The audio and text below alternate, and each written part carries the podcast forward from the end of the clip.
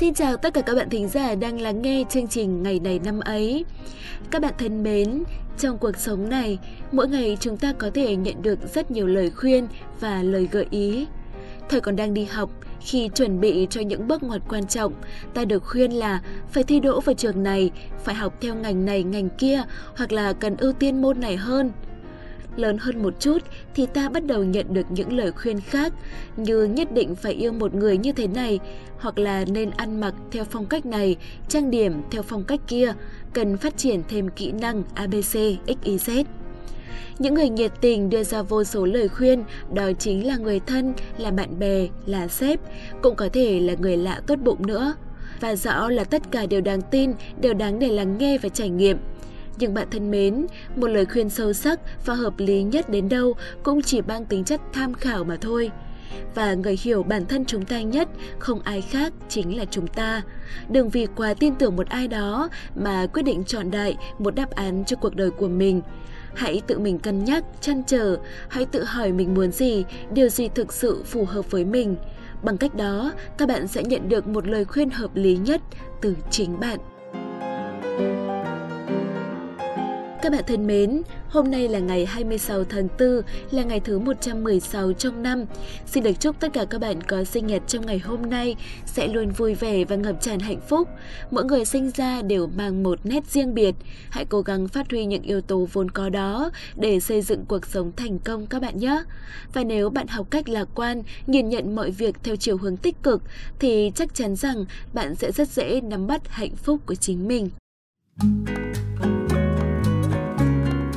Theo đây sẽ là một câu danh ngôn mà chương trình muốn gửi tặng các bạn trong số phát sóng ngày hôm nay. Để sống, chúng ta phải đấu tranh không ngừng, chúng ta phải có lòng can đảm để hạnh phúc.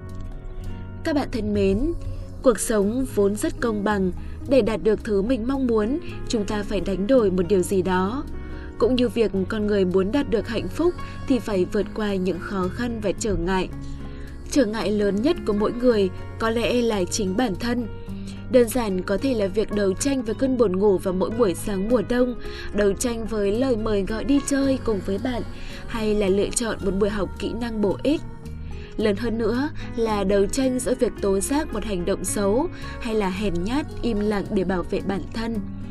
Chỉ vượt qua được lòng tham, sự ích kỷ, cơn lười biếng của chính bản thân mình thì chúng ta mới là người chiến thắng. Và khi ấy chúng ta sẽ hạnh phúc. Thầy mới nói, hạnh phúc là đấu tranh và hạnh phúc đích thực chỉ tìm đến được khi con người thực sự cố gắng vì nó.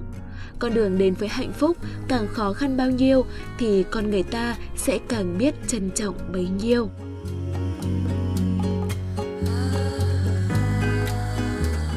Bạn đang lắng nghe chương trình Ngày này năm ấy. Các bạn thân mến, ngày 26 tháng 4 của những năm về trước, thế giới đã diễn ra những sự kiện nổi bật nào? Hãy cùng tìm hiểu với Thảo Nguyên và Hiền Vi các bạn nhé!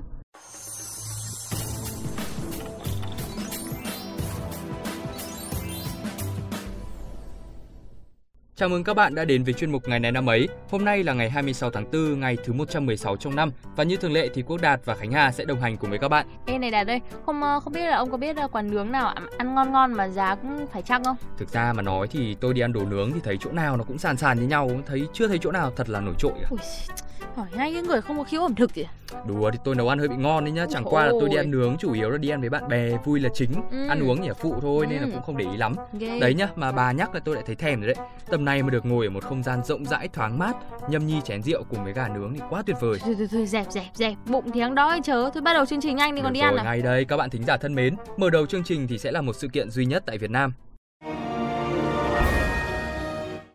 Ngày 26 tháng 4 năm 1975 là ngày bắt đầu chiến dịch cuối cùng của quân giải phóng miền Nam Việt Nam trong cuộc tổng tấn công và nổi dậy mùa xuân năm 1975 và cũng là chiến dịch cuối cùng của cuộc chiến tranh Việt Nam, chiến dịch Hồ Chí Minh.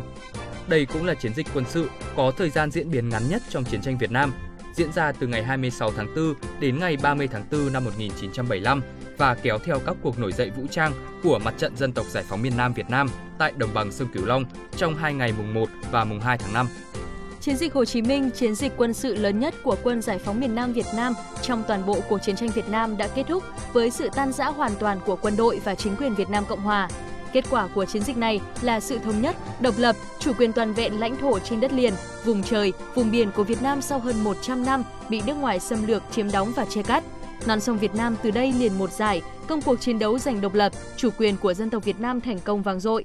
Và trên đây là sự kiện duy nhất ở Việt Nam, toàn bộ thời lượng còn lại của chương trình sẽ là những sự kiện trên thế giới.